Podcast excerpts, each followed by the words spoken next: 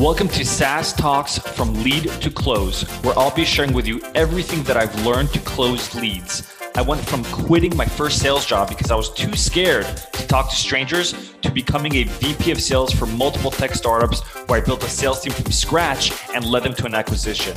I'll teach you how to schedule more demos on your calendars, close at least 50% of your demos, and build a pipeline large enough so you're always hitting quota. If you're looking to scale, then turn the volume up.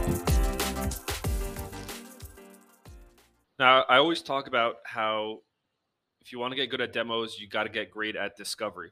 And I always talk about that discovery isn't just in the beginning of the call, it really is throughout the call, right? It's definitely in the beginning, but you're doing discovery throughout the call. You're doing discovery at closing. You're doing discovery throughout the entire period of time because that's a way to gauge interest and get more information.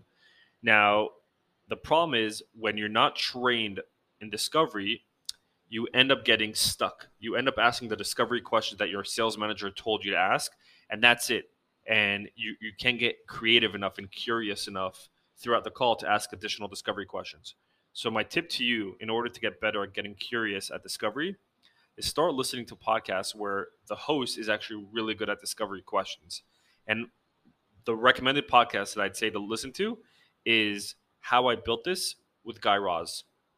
It's a very interesting podcast. He interviews founders of how they, you know, like founder of Dropbox, founder of JetBlue, how they started their business. But what he does a really good job at is, is he asks very probing questions in a respectful way, and he pretty much the entire podcast is is him interviewing, but it's uh, just one long discovery, and he does a really good job of, of getting the prospect, the person, the the you know the the person that's sitting on the podcast to the guest to open up and talk.